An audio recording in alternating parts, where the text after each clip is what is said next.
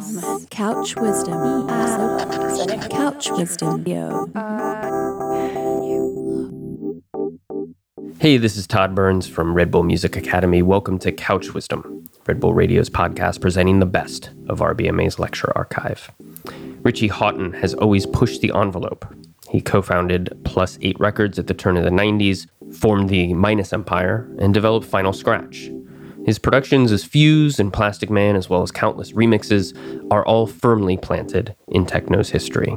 A fierce advocate of developing technology, as long as it doesn't detract from the physical experience of community, he's continued to operate at the limits of techno for decades.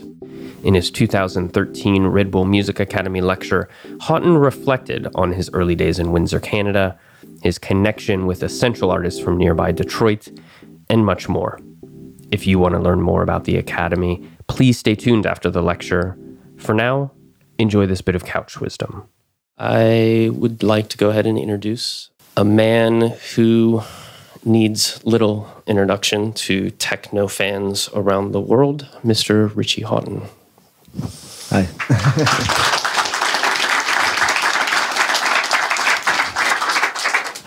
um, most of your music is uh, quite long and oftentimes in the context of an album and needs to be heard in that context, as you have said in the past. However, we're going to go ahead and play a track anyway, um, and a track in full. So let's enjoy uh, a track before we begin. This is called Spastic. Hey there, at this point in the lecture, they played some music. Unfortunately, due to copyright reasons, we can't play that here. Yeah, I'm bummed too. Anyway, uh, enough from me. Let's go back to couch wisdom. Well, I wasn't sweating before we started. Now I am.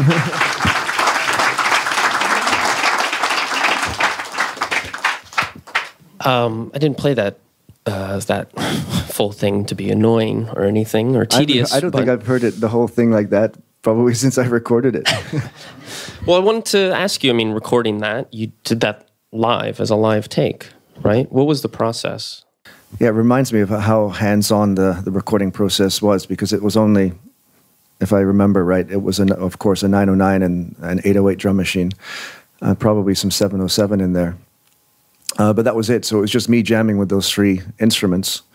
Um, and um, you know, you hear at the end that it's you know you're I'm playing with the, the, the tuning and decays of the different snares, and also later playing with uh, just the EQs and and using every kind of knob and, and button and fader on the mixer and on the, the those three instruments to try and make something that was engaging for what felt like 20 minutes. um, but actually, uh, the, the, the the original song was like much much of my music that I was recording at that point, about um, half an hour, 45 minute jam. Um, just press start and see where it went. And uh, usually in those jam sessions, I would get a really good beginning. And then somewhere in the middle I'd get a good jam part and then I'd have a good ending. And that's pretty much what happened there. It's I think there was a little edit at the beginning and then there was another edit to put the end on. But um, pretty much what you hear is what happened you know for those 35 40 minutes in my studio. So a lot of the early stuff was completely live jams. And yeah, why was that the there, process? There, Why uh, were you going for 45 minutes? Well, there was a there was a computer running the clock on that, like an Atari ST. Uh, but um, you know, you you follow um, you know the people and the influences around you. You do by uh, uh, following you know what you see. I used to go to Detroit and see some people making music, Derrick May and Kevin Saunders and these guys, and they all did their things by playing live and jamming. You know, I didn't. Again, the most of the instruments you couldn't actually sequence. You, could, you could only sequence in very simple terms. Um, so there was really no way to, you know, sit on a computer screen and plan everything out. And um, later on, when I did try to do that, it never felt actually real. It felt too manufactured. So I always just followed that thing of, you know, getting all the machines running you know, even when there was some computer stuff, having some loops on the computer screen or whatever, but then just turning it all on and, and doing most of the construction of the uh, you know of the and the arrangement live by moving faders and and muting and um, or turning things on the on the machines Like I think a couple of times you can hear things coming in, and you can you can feel that you know push and pull of the faders or the the the, the knobs on the 808. Definitely gives it a dynamism that you know doing something not live wouldn't happen have. Well, well I, you know, I was just when I was listening to this, uh, it reminds me of how I DJ now. Like I'm doing, you know, of course, it's pre-planning, but I do as much live as possible. I love having this controller because it has this knob on and that controller, and I have something else over here, and I'm constantly manipulating and trying to, you know, work this energy level, and I'm just kind of flying by the seat of my pants, and that's exactly what that was. So you said this is something that you saw people in Detroit doing. Where were you coming from? well, yeah, it's also the the equipment. You know, this is not, I, that was recorded in 1992, I think. Came came out in '93, so around that time. So again, I had an Atari ST. Most of this instrument, uh, most of the equipment wasn't fully MIDI, so there really wasn't a way to plan everything out, and. Uh, you know, I, I was traveling a little bit in the UK, and some of the producers I met over there had, you know, more money and they had newer computers and they were putting everything out in these arrangement windows. And I liked their records, but I didn't always like the feeling of their records. And especially if I tried to do what they were doing, it always something it lost the feeling of, of what I was trying to get to. So, you know, and I love the, rec- the the feeling of all those Detroit records. You know, I used to go to Derrick May's house and you'd have his kitchen here and over here you'd have basically like this like actually always on the floor you know a couple of 909 drum machines some other things in the mixer and it was always running. Every time i went to his house there was something running. And then sometimes he'd go over and like turn something off and bring something up and that's i was like oh, i guess that's how he how, how he records you know? And uh, the one thing that we all did was we had access to a reel to reel two track tape so we would you know, there was some post production. We would record, like I said, for half an hour, 45 minutes. You know, I remember some of my other tracks were actually recorded over two DAT tapes, so they were like 90 minutes long. And then I would just go back and, you know, find the pieces that I liked and turn that into a, an arrangement. But it was never like, you know, cutting and splicing so much that you started to take the life. It was always, you know, two or three edits, and kind of highlighting the best parts of what you had captured, where the, the live feeling really came out. So you're in Windsor, uh, Canada, and you're going to Detroit to Derrick May's house. So you grew up in Windsor mm. uh, for the most part. When uh, did you learn that there was this music happening in the city? Uh, you know, Windsor in Canada is a very small place. So if you uh, want to if you think you're different or you want to be different, you very quickly have to cross over into America and uh, into Detroit for other opportunities. You know, I started going there. I think before it was for records, it was for like resale shopping because there was like really big places where you could find really cool clothes. And then that went from the resale shop, and next door there was a place called Off the Record, and you can go there. And you know, there was it was a small record store in Windsor, but um, you know that cool group of oh I don't know we thought we were cool um, cool little group of people were picking over those records. So if you wanted to have a record that nobody else went had, you went to Detroit. If you wanted to have clothes that looked a little different, you went to Detroit. Um, and so that just kind of became my my weekend thing to do. And then uh, you know I didn't really find music being played in the nightclubs in in uh, in Windsor. At that point, I was I was actually more um, concerts. So you know, I was into Skinny Puppy, Severed Heads, Front 242. These people were coming to Detroit and playing. So it was always, you know, it was always going to Detroit. That was, uh, that was, uh, if you didn't go there, it was pretty boring in Windsor. And it's pretty close as well. It's just yeah. right across the bridge. Yeah, it's like north or south London or, um, you know, like Manhattan to Brooklyn. You know, for about 15 minutes from my house, which was outside of Windsor, I could be through the tunnel or over the bridge. So it was. Uh, yeah, it's to you know we the people in that in that area call Windsor a suburb of Detroit. So it, it was uh, wasn't like a, a, a big journey, or you know, it was an adventure though. You started DJing in a club in Detroit. Um, yeah, well, I tried to. Um, I was collecting these records, so I, I kind of was known in you know this group of friends in Windsor. There was a lot of actually Windsor kids who wouldn't go to Detroit.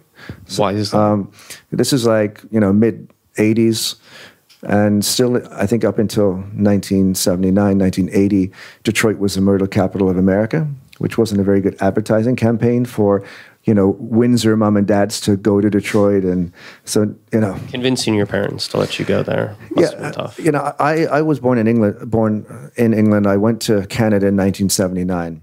So when we got there, it was like, well, here's Windsor, here's Detroit. This was kind of that was our area to explore. So even before I was going there by myself, my mom and dad would take us over there shopping, going to a mall, going to a cool breakfast place. You, you know, they just wanted to take in this whole new environment that we had just put ourselves into. And so that was my mentality too. You know, explore your surroundings. Whereas a lot of other kids, their parents didn't go there. So, you know, you had the rebels, you know, that would go there because their parents wouldn't go there. But a lot of kids were just like, it was so, you don't go to Detroit. So, back to, you know, collecting records, there was a group of kids in Windsor who wanted to hear good music, who wouldn't go over there. So I put on, and nobody would give me a job. So I was like, let's, you know, put on a, a dance party. It was like 86, 87. And, um, you know, all my friends came down to hear cool music. And uh, the club owners were like, this is amazing. You filled our club. When, you know, we're empty. You want to play every week. So I like, sure, I'll play every week. And all my friends came for like the first week and the second week and third week. Some people didn't come, and the fourth week it wasn't so many people. And the fifth week it's yeah, well, where are all my friends? And then I didn't have a job anymore.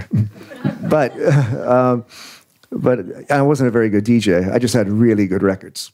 It's half the battle. What's that? which which is half the battle, exactly. Especially, you know, at that point, you know, you know, music is so accessible now. At that point, it was very hard to find those records.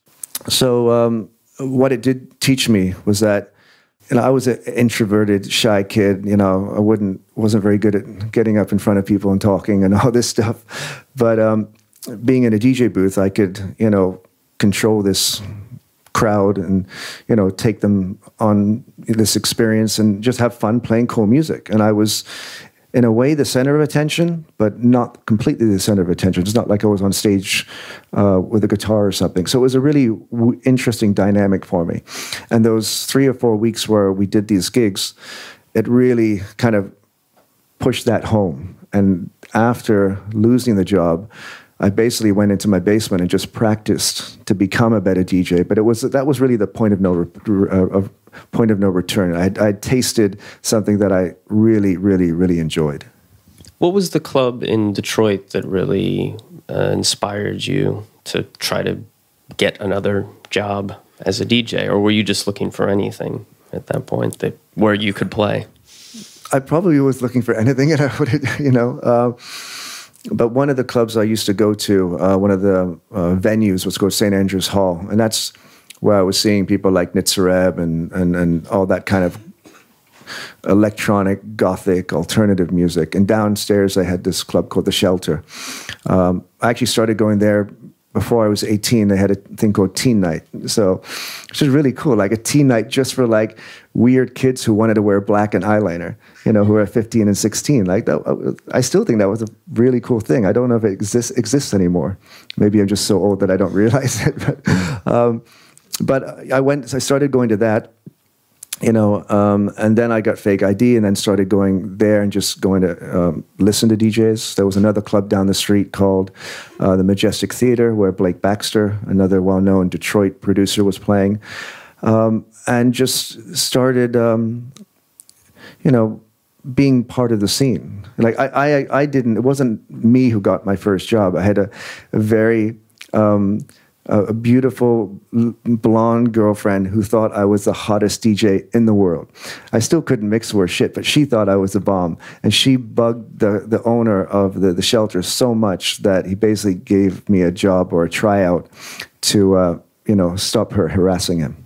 So, Well, and it's important uh, to have these types of people in your life. Uh, but also, you met But- but- a number of people Yeah, but who I became I very think- important think- later on. Sorry, I, I think the the point with that was that, you know, um, um, you know, I wasn't. I love doing like DJing, uh, but I wasn't that confident. I wasn't the kid who was going to go up and say, "You need to book me. I'm the bomb," or you know, whatever. So it was if she hadn't have stepped on, you know, in front of me and been my first, you know, cheerleader or, or fan club and booking agent, I wouldn't have got anywhere. Who else did you meet there, uh, aside from everyone? Who else was very important later on? Um, um, uh, well, that was, you know, the the shelter was um, kind of there was a couple clubs like Majestic Shelter um, uh, that were focused on electronic music, not just techno, not just house music. It was also, you know, Siouxsie and the Banshees, like anything kind of alternative. And uh, you know, but so people were kind of gravitating there. I had um, a friend. Um, well, actually, there was this one crazy guy who used to run around. He was my second biggest fan, uh, and his name was Kenny Larkin. And my DJ name at that point was Richie Rich. So he would run around, and I was playing the very beginning of the club, you know, when nobody was there. So it was me playing to nobody except Kenny running around, screaming my name, Richie Rich, you know, getting everyone hyped up. So, you know, he it was, you know, and then uh, later Kenny became one of the artists we signed to my first record label, Plus Eight, um, at the same club. Uh, John Acquaviva used to come down uh, every couple of uh, weeks. Daniel Bell used to come down. Um, so it was really, yeah, it was that kind of um, um, the foundation was being laid by the people who were were coming. You know. Tell me about starting that record label. Why? What? At what point did you know uh, we got to have a label? Um, well, I remember at that point there was a really uh, important um, it was called DMC, Disco Mix Club. It was a really big thing in the UK. And, um, you know, they would have DJs. Uh, basically, what that showed us, what we, what we thought is like you weren't, didn't matter how good you were as a DJ, if you wanted to make it on an international scene, you needed to do a record or something. Um, this DMC club took DJs and made mega mixes. So that was kind of our first angle. Uh, John uh, and I, uh, John had a studio also in Canada. We started getting together to create this Detroit techno mega mix. With our plan was we're going to make this mega mix, get on DMC. The world's going to discover us, and we're going to, you know, be on to the next step. Um, we never actually finished the mix, um, but it got us into the studio working together and starting to make music that we thought was really cool. Uh, and then I started to play it to some of the other people in the Detroit area. Um, I don't know if I actually ever ever played it to Derrick or Kevin or, or Juan Atkins, but you know their friends and their that their everybody had their circles. Um, kind of played it to some of those people, and nobody was really that interested. And it just came back down. It was like you know to the point if you if we didn't do it ourselves, you know, we weren't really going to go go anywhere. Were people like Derrick, uh, Juan, and Kevin sort of deities at that point, or were they just guys that you knew from seeing around? I th- I think they were. You know, they were more well known overseas. I, I remember at that point, Derrick and they, they're all going and playing, you know, uh, sunrise events and things in, in the UK. Um, but yeah, it was pretty pretty low key. Like you know, Kevin used to come down and be like, "Here's a um, like a pre-acetate of the new inner city or or something that they were working on. Check this out and play." So it was a really cool, relaxed time. You know, the shelter held, held 200 people. Um, you know, around that time, Derrick and those guys opened the Music Institute, which was considered to be kind of the epicenter of in the world of techno music, and that was about 150 people. So it wasn't like there was a mass explosion of Detroit techno. It was uh, you you were hearing it on the radio a little bit with Jeff Mills and some other people, but it was still very um, um, yeah, it was still underground or not so well known. Why don't we play an early plus eight release, just a little bit of one? Um, this is called Elements of Tone. What do you remember about recording that? Listening to it now it reminds me that uh, you know that's one of the first tracks that John and I recorded, but it actually has all the elements that you know we reused or I reused in uh, my Fuse records and uh, kind of you know built upon with Plastikman. You've got an 808, you've got some kind of choir um, string, and and then uh, you've got the 303 in the background. Um, but what I remember is also there's a couple of samples in there, and we had, we, we I think we were at Akai S900 samplers. We were, I think we had one second or two seconds that we were able to sample. So it was really like, okay, what can we do with that time? And then what can we like play with one finger, you know, over a scale that sounds interesting? What you said the 303, which I is seems to be the instrument for you mm. over the years. Is that the way you see it as well? Yeah, um, I remember those early sessions with John turning on a um, Roland TR909 drum machine, which is also in there. And actually, the hi hat pattern in there is totally uh, me trying to do a Derrick May hi hat pattern. Uh, so we turned this 909 and he was, I play with this. And as soon as I pressed start, it sounded like all these Derrick May records that I was totally in love with. Um, so I had a lot of those first, like finding out, okay, this is Juan Atkins machine, this is a Derrick May machine. And then kind of taking those machines and trying to imitate my favorite records by those guys, and then slowly finding that I wasn't very good at that, and then maybe putting that machine away, and then kind of, you know, taking missteps into a journey that ended up finding the right pieces um, that I actually felt connected with, you know, and that's what took me, you know, down to to the uh, Roland TB303 machine because at the same time as really being into Detroit techno, which was mostly 909s, 808s, DX100s, Pro ones, uh, I was also really into Chicago Acid House, which was, yeah, again, some of those machines, but more 707 and 303s. Um, and most of what Plastikman became was 303, 707, 909, a bit of the, in my mind, at least what I thought I was trying to do when I look back at it, kind of the the the, the hi hats and clatter uh, and futuristic notes of Detroit and Derrick and and and Derrick and Kevin more so, and the acidic, hypnotic trippiness of um, future and Bam Bam and all that, you know, early. And also throw in some UK acid house there because I was really into that. I used to have pants with smiley faces all over me, and it was pretty bad. um, Plus Eight early on was really interesting, I guess, in the sense that it was very international quite quickly. Why did that happen so quickly? I mean, a lot of it's yeah. accidents, I suppose. Yeah, it was an, an accident. What I guess what John and I noticed was that we couldn't, we weren't, we were part of the Detroit scene, but we were always outsiders. So we weren't from Detroit, but we were hanging there and, and doing our thing you got into a little bit of trouble with yeah, the well, first release, was it? Yeah, well, yeah, because we we stamped on the first record two white kids from Canada with a red sign, stamp saying "the future sound of Detroit." So there's there's still some people today that want my head for that. Uh, but yeah, it, you know, we we like you know I think we at that point when we did that we felt very part of that scene, you know. Um, but after that, we did feel that okay, maybe. Uh, we're not as part of that scene as, as, as, as we thought we were. And we could really see, you know, Metroplex and Juan Atkins had their camp.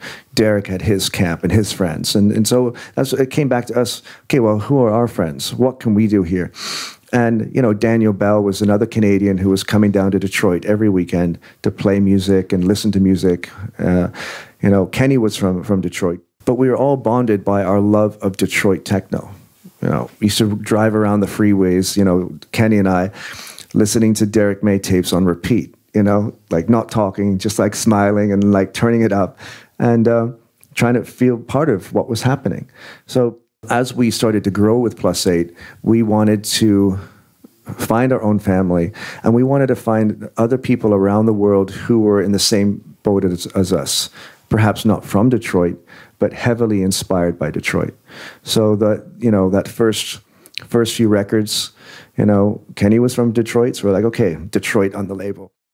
John was from London, Ontario, so we put London. Most people thought it was London, England, and then uh, we started to get demo tapes from um, uh, you know around the world. Uh, one of the first demo tapes we got was from a from Holland, from a guy uh, Speedy J Jochem Paap, and so uh, Rotterdam was on the on the label. So very early on, where most labels at that point were very regional. You had this plus eight record that said wins um, London, Detroit, Rotterdam, and there's probably something else on there. So it was it was like that, you know.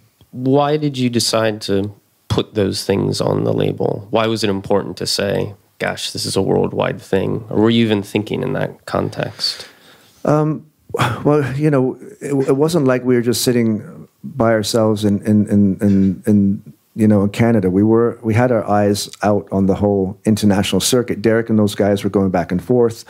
Um, you know, there was this massive explosion in 1988, 1989 of the Summer of Love in the UK. You know, Germany was had this whole crazy techno scene going. So we felt that, um, you know, we wanted to be part of that, and we we wanted to be an international label. You know, maybe it was just because we didn't know enough people around but I think, um, yeah, it comes back to, to that point. We we were maybe you know John had uh, is uh, also um, what do you call it like um, um an import into Canada. He's uh, Italians. Uh, I was British. You know, I just moved to Canada not so long before, so we weren't really from there. We we just felt part of a bigger picture, and we and we of course we wanted to project that too. You were also throwing parties uh, at a certain point yourself um, throughout Detroit and in Canada and Windsor. When did it change from I'm playing in a club to I want to do my own thing and sort of control the environment? There was a, a, a change in American um, radio policy, I think, in the very early 90s, where the programming was quite decentralized. Um, and so in Detroit and Chicago and New York, you had really cool radio stations, but suddenly they were being bought up by multi conglomerates. And then the programming was done kind of nationally. And at that, as that happened, hip hop came in and kind of suddenly took over the the, uh, the, the the airwaves, and so that kind of destroyed part of the momentum of the scene in Detroit at that point because it was at you know when I was even though I'm saying it was kind of like still underground you know there was a lot of uh, radio access to cool electronic music back then. You know even at, on on on the weekdays around noon there was this guy playing a house mix for half an hour called the midday cuisine mix. So when people went to you know had their lunch break, they would turn on house music. It was it was really really cool. But suddenly all these things changed. The clubs then you know wanted to like have formats that was on the radio. So again, more hip hop came in, techno was pushed out, and suddenly most of us were out of jobs. Derrick and Kevin and some of the guys who were well known. Uh, and people who could go overseas went overseas more. And kind of, so we were left a little bit with a, a, void. So the locals didn't really have as many places to play on a regular basis. Exactly. So it was like, well, you know, do um, do we give up or do we start programming our own parties? And you couldn't even take over clubs. So then it started. You know, the great thing about the back end of, of a terrible history in Detroit is that there was tons of vacant you know land and buildings and so we were able to appropriate these places for nothing or really cheap and load a sound system in and uh, start doing parties. And, and that all started to happen as um, I think Plus Eight and myself were, you know, were, were starting to find our specific sound. So we were finding a sound, we were starting to throw parties. That sound in this certain environment started to kind of attract a certain type of person, and that whole, you know, uh, resurgence of, say, underground electronic music in America started to happen. What type of person is going to a plus eight party back then? Oh, well, and. Um, or you can say what type of sound were you playing if that's an easier well question. that uh, that you know what's great about uh, detroit and the midwest is that whole area has always been very open to an alternative type of sound. You know, you also had Wax Trax and the industrial sound in Chicago. You had Toronto, which wasn't so far from us, uh, Montreal. So we were, you know, in a really sweet spot in the Midwest. So we were attracting people from all over, you know, whether it was 500 people or later 1,000 or 2,000. You would have 50% from the greater Detroit area and then people driving 10, 12 hours to the parties. Um, the sound was, uh, at that point, very, very techno, faster than it is now, but um, I wouldn't, intense. I wouldn't say, I, I, I never thought what we were doing was really aggressive, but it was very intense. You know, you had massive sound, you had a dark warehouse, you had one strobe light, and you had like this pummeling. You know, it's like the first track you heard, Spastic, was made for those sound systems. It was that was what it was like. It was, that was supposed to be, you know, kind of the peak of the night, which that peak kind of went for eight, nine hours. You know there was a particular sound system basically known as the system mm. in your life. Can you sort of talk yeah. about that? Yeah, that was a, a big sloppy Cerwin-Vega system. Like uh, if you put some of the music that's made today on it, it probably wouldn't sound very good because it wasn't very pristine. But um, Spastic was made for it. They had these killer low bottom ends, these scooped um, wedges that we would do these four corner uh, setups. And the four corner setup was quite a new mentality, well, right? There was there was um, you know you went to clubs and they had you know like these lights, little speakers up there, like club systems today where you have you know output or most of the clubs here with Funktion-One. Like man, the systems are fucking killer, but clubs didn't have that then. They they were made for like '80s pop records, you know. So it was up to us to put a system in there that gave respect to the records we were playing. And we not only wanted it to have presence and to feel massive, we wanted it to look massive. We wanted, you know, to have these giants that were kind of ominous on each corner of the dance floor, you know, with maybe lighting behind. So it would nearly be like, you know, yeah, giants or somehow alive uh, and kind of encapsulating you, holding you onto the middle of the dance floor. So, so we spent a lot of time on that. Like there was very little. Well, actually, there was in a way a lot of decoration, but um, uh, our decoration was made to take away all the senses from the people who are participating. We wanted people to walk into these uh, locations, these um, uh, warehouses, and not uh, be able to recognize where they were, especially if there was another party there a couple of weeks later or whatever. So we would cover everything in black plastic, you know.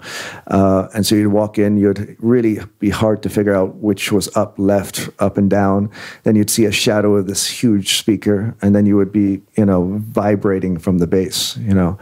Uh, later, I did a follow up to I guess kind of a follow up to uh, Spastic, and that was called Sickness, because at one of these parties when I played Spastic, when the kick came in, you know, people, some people were actually like in the back of the back of the room, which we found out later when we are cleaning up. We are like, that's cool. So that you know that warranted its own track, uh, but that was. The, you know, when when that kind of situation, we're like, man, okay, we hit it tonight. and you're continuing to do this sort of thing, the kind of uh, taking over a space and making it feel like it isn't normally. In the night that you do in Ibiza, talking about it earlier, you're doing things to make this place that you go to feel different. Why is that important?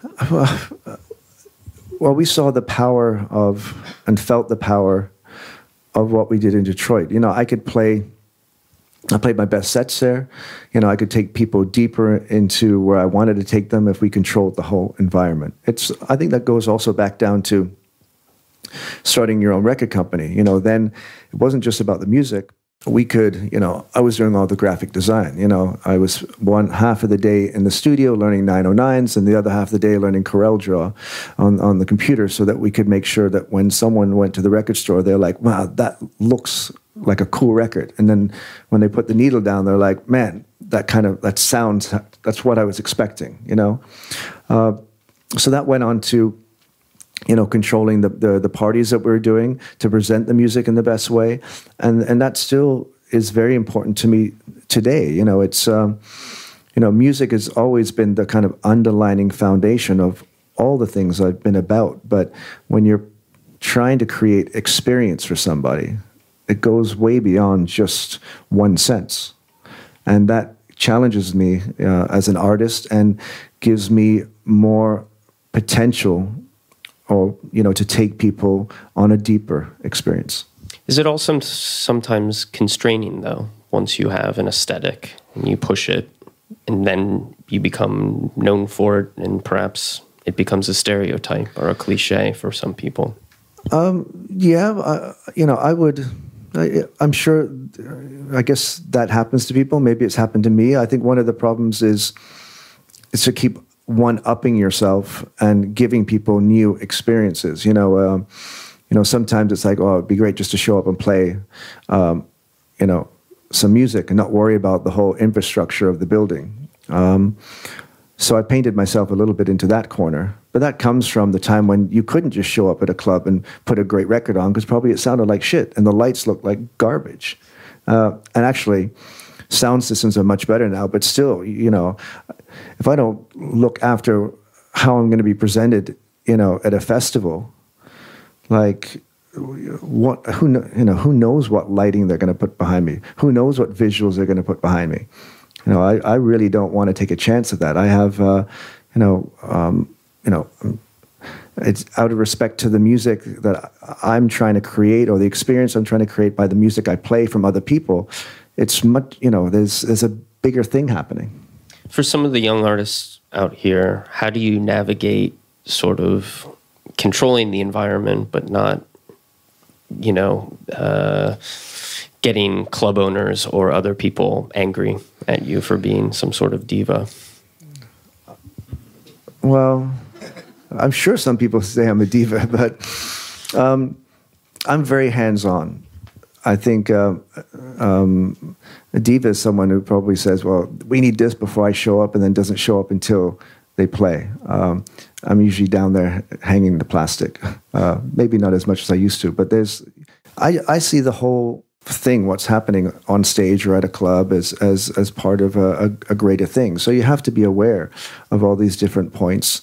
Club owners, uh, festival owners don't always appreciate it, but I'm quite sure that if we deliver what we're able to deliver, we can make the experience better than what that club owner or that festival person had in their mind. No, and I'm sure once you have one success, you can point to it and say, "Yeah, but it, what we've know, done it's here." Still, it's still a struggle. Like you know, it's club owners and festival owners are usually only mostly consider, uh, considering the bottom line.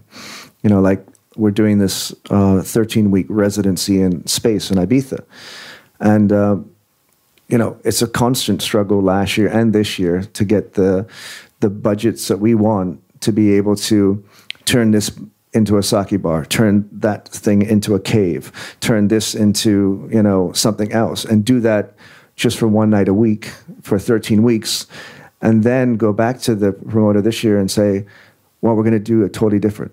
Well, can't you use what you used from last year? No, we've already done that. So it's it you know you, you have to uh, try to slowly find people who understand or respect or believe in your vision and um, uh, want to be part of it. You know that's you know my um, I think um, steady momentum and climb over the last twenty years has been by you know, having continuity between my ideas, sustaining, you know, interesting ideas, and slowly finding the right people to continue those ideas. That's sometimes really, it's hard to find the right people. Telling the story of what you've been doing, where you've been in the past, is something seems like you're very passionate about, especially now with the Control uh, tour that you've done recently where you went, it's called Control Beyond EDM, right? Yeah, yeah. And basically, you went around and lecturing uh, and then playing a gig at night. Mm. Um, and the lecture was taking the form of sort of bringing together people and just showcasing production stuff. It was talking about production and history. Um, you know, the the basic idea of that was that, and why we called the first version Beyond EDM, is that there's so much uh, hype on this new form of electronic music, and uh, but there's not so much depth, and I think it's very easy for this our whole industry to get swooped under this EDM brand, and suddenly it's like, you know, some kid on stage playing the same songs, you know, every night in order, you know, and maybe not even hardly touching the equipment. So we wanted to bring depth, the story, the history, and some integrity back into electronic music. And you've also been uh, very interested in sort of doing interviews and talks with people like Deadmau5 and Skrillex. Why is that something that you think is even worth doing? A lot of artists would say, I don't even want to be associated with something like that. Yeah, well, I think, you know, there's a lot of really bad electronic EDM artists and people out there, but I wouldn't say Skrillex or, or Deadmau5. Either would I, those. but obviously there's a perception there sometimes. Yeah, well, you know, um, man, um, this is a there's a greater world happening here of this, you know, electronic music. Okay, it sounds like it's a huge thing now, but you know, we've been slowly um, building that for the last, uh, you know, you know, not just me and my gang, but a whole lot of people all over the world for 25 years, uh, and you never know which way it's gonna gonna go. So bringing people and having conversations with with Deadmau5, with Sonny, and showing the different facets of it and how extreme and extreme different directions it can go in uh, is, I think, valuable and important. You know, just to sh- again show the, the the depth of history and also how far it's come. You know, to see Sonny on stage with one laptop destroying 25,000 people, whatever, we wouldn't have like, we would have, I don't even know if we would have dreamed about that when I was listening to a Derrick May set with 200 people in Detroit 20 years ago. So uh, that, that fascinates me. And also to see why they're doing things their way. You know, there's no real right or wrong way to make or play electronic music as long as you're, I think, being you know, you're doing something creative. You know, I hear of one or two other of the, the new big DJs who really like, yeah, well, they, you know, someone showed me I just kind of play song, I crossfade and play another song. To me, you know, that really isn't very creative. You know, that's just like a selector, you know, but I'm interested in people being very deeply connected to this these technological tools and kind of pushing their creativity through those. The interesting thing, the interesting problem that I think you've faced in the past, and you've actually done a really good job of succeeding with it, is figuring out how to showcase what you're actually doing on stage. That something's happening, mm. and that performative aspect. And it's hard to mm. figure mm. out the way to get audiences to, if they want, to know, you know, what's going on, and that there is a lot of things that you're doing up there rather than just doing the crossfader. Yeah, I think everybody wants to look up on stage and see someone doing something. You know, if they see someone who they think is just checking their email or just someone there, you know, also without any computer playing a CD or playing a record, talk, turning around, talking to his friend, having a smoke, and then playing another record, that's not very engaging. That's, you know, downright boring. You know, even if the music is incredible, after a while, you can be like, okay, come on, like, excite me, uh, challenge me.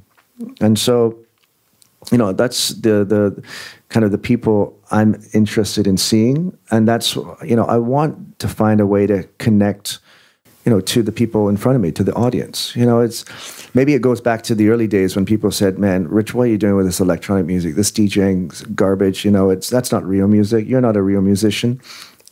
So the guy with the guitar is a real musician more than me, you know, like I've done my 10,000 hours, you know, that guy can't go and touch and do what I do. So I guess that drives me to, you know, I want, you know, every, any kid to be able to use technology to be creative and be seen as a true artist. You know, it's not the tool. It's like what, you know, it's it's what your intention is. If you're actually channeling something from deep within you through that apparatus and coming out with something unique at the end, and that's the people I want to talk to, who I want to support on my label um, and why I would sit down and, and you know shoot the shit with with with uh, Deadmau5 or whoever. talk about the Plastikman live show because I think that's the, probably the most large scale I'm you know show that you've ever done and showing people that you were doing stuff. Yeah, well, I was kind of showing people that I was doing stuff, but I was actually this Plastikman show. It was, uh, you know, a large scale thing, which was uh, a circular, well, half a circle LED screen. I was actually behind it, so nobody could actually see me. But the all the visuals you were seeing were were actually uh, synchronized and. Um, generated by what I was doing on my computers. And sometimes we would actually show images on the screen and kind of uh, show people cameras and what I was doing. So it, it's also playing with that. It's playing with the the you know that in the heart of me. I loved getting into this because I was the introverted nerd who didn't want to get on stage. That I could be in the basement of my parents' house with this equipment and make stuff by myself you know, and playing with that in front of an audience, you know, giving them some information, taking it back, playing, you know, it's uh, that's also uh, can have fun with that. But um, you know, it's, it's also there has to be some kind of like um, what is it like wizardry when you're watching an, an artist play that well, I, I don't know exactly know, but if it's all you know smoke and mirrors and you can't grab onto anything, then maybe you know that kid watching isn't going to like you know delve in deeper. And may go off into something else. So that's why i feel i try to be engaged at quite a lot of points you know in my in my career right now. And i also like for me my biggest push right now is to have like full transparency to what i'm doing. You know we we developed a software called twitter dj which is a little program that runs in the background of my computer when I'm playing um, Traktor. Every time I play a record, uh, it actually posts to, to, my Twitter site so that people can actually be on the dance floor and, and see what I'm playing. And I would like to have even more transparent, uh, transparency in the future and say, this is, this is what I'm doing. Come on, check it out. Did that change from an earlier time when you were a little bit more secretive about what you were doing, or was that always kind of? I, th- I, think I was more. You know, there was a time when everybody was more secretive because the records actually makes no sense, right? Because those at that time nobody could get the record. So tell everybody you're not going to get it anyway. Now everybody can get it, and I tell everybody. It's actually you know, but I was shy back then. I was like, you know, if people were standing in front of me, I was like, you know, I had a hood up. Uh, uh, it was really difficult to play. Um, I think um, why I'm doing this is that I really feel there's um, some incredible artists out there using, you know, CDs or computers and doing incredible things. And there's still a greater world out there that looks at our world and says, huh, just a bunch of dumb DJs. They don't take us seriously. They don't feel that there's any depth, there's, no integrity. And so when I see something like EDM blowing up and seeing, you know, artists with no depth getting promotion and, and, and getting uh, notoriety, then it's important for, I think, people who are doing something uh, interesting and creative to step up and say, okay, there's more than meets the eye to this EDM brand. Why do you feel so compelled to kind of, it's not defending it, but at least explaining it and being out there in front? I mean, there's a lot of artists who don't, aren't that compelled or interested in, you know, trying to raise the flag or something. You know, I was, um, again, I was a kid sitting in front of a computer by myself, and I found a way that that device could tap into my creativity. I never thought I was going to be a musician.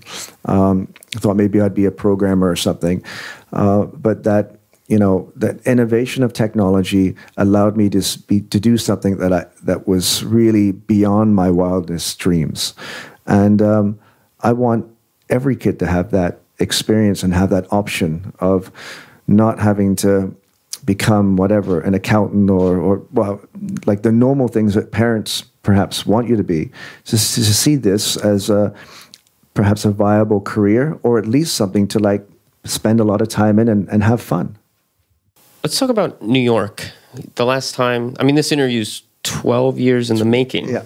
basically the last time you were supposed to be part of the 2001 red bull music academy and that was happening during september mm. and something happened in September. Uh, but you were also living here around that time as well.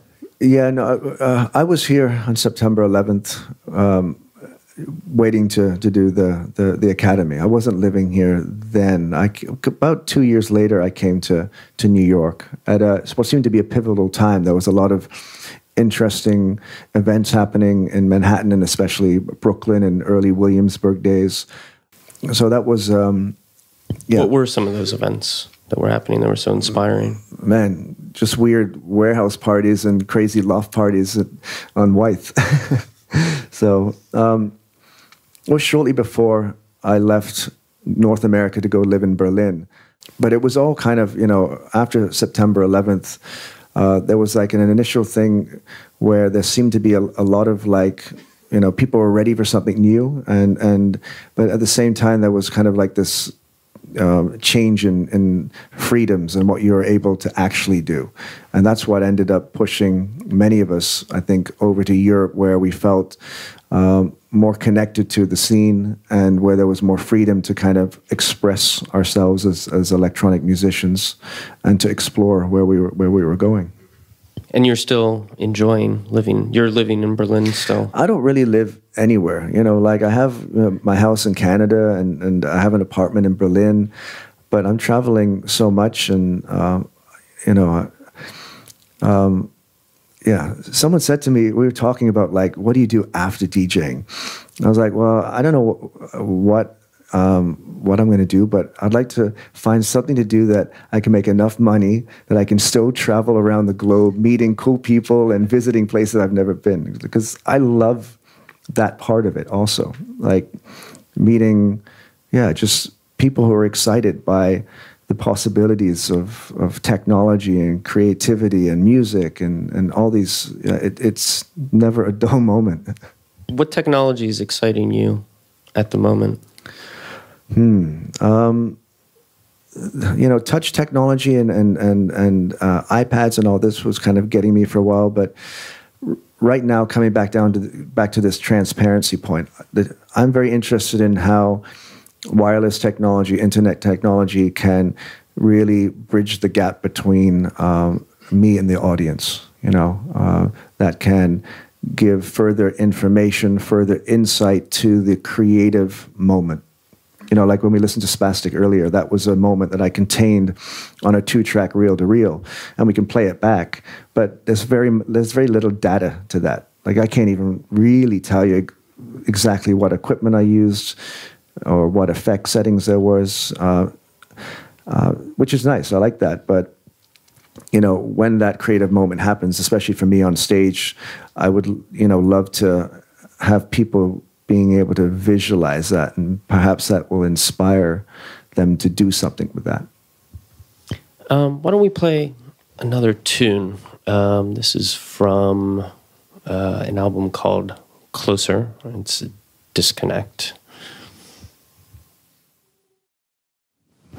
One of my happier tunes.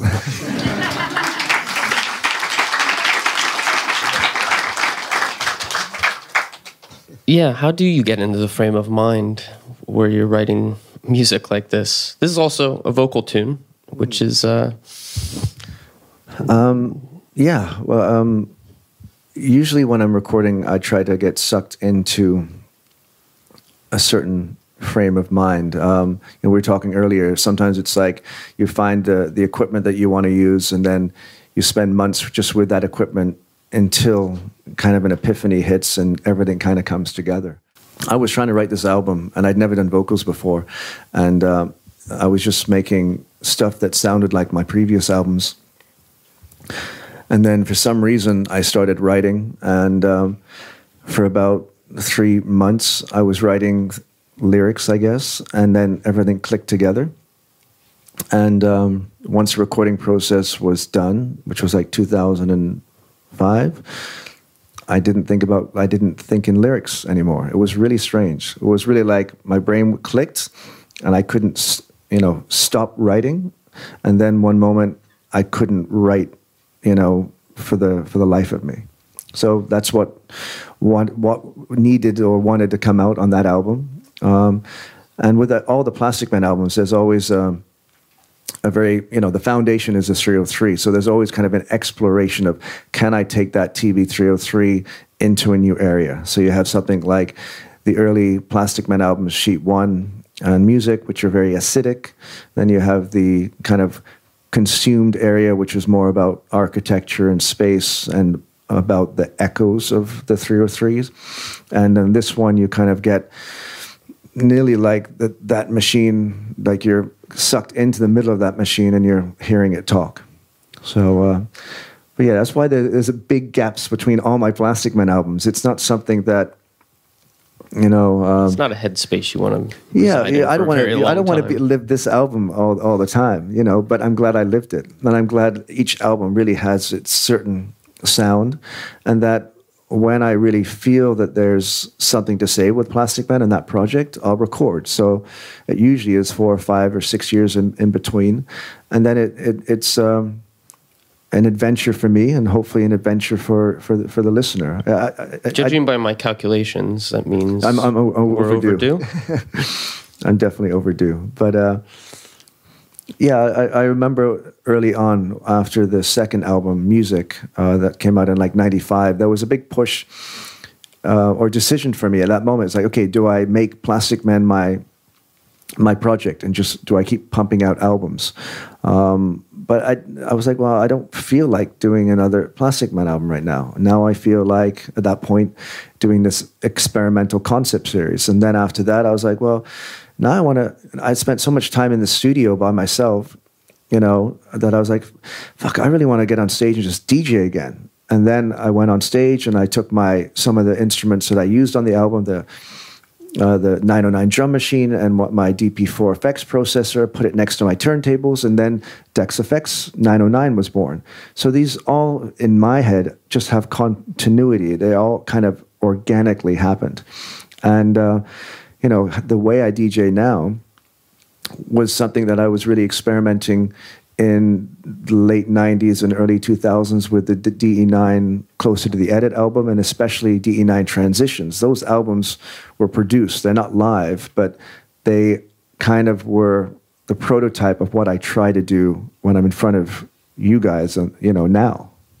With the different aliases was, and you mentioned that there was an idea that you could continue to pump out Plastikman albums. Was there any worry that all this momentum that I have built up with Plastikman, if I just stop doing it, that it's going to be a problem for yeah. bookings or whatever. Yeah, well, I think you know, there's you know, Plastikman. I was working with um, Mute Records and uh, had some partners with that project, and definitely some people were like, "Well, maybe you should just focus your attention on one thing. But you know, um, I think um, yeah, I think there's like a Hawtin momentum. And under Hawtin, there's, you know, DJing and making records under Plastikman, and you know, there's this Ibiza thing, and there's all these other dumb things I'm involved in. But it's what I like, and I have. If I have energy, if I like doing something, you know, then I'll spend hours, you know, kind of researching or practice, practice. I don't really practice DJing, but I spend a lot of time on it, and usually I end up being you know pretty good at it because I. I'll I'll just keep doing it if I love it, you know. So what are the other dumb things that you're involved in? Uh, I don't know. Days? Like, I'm trying to think what I'm involved in right now. Um, I don't, you know. well, I think that's a good stopping place. You'll be around for a little bit if anyone has a specific questions. Um, but for now, thank you very much, Richie Hawtin. Thank you.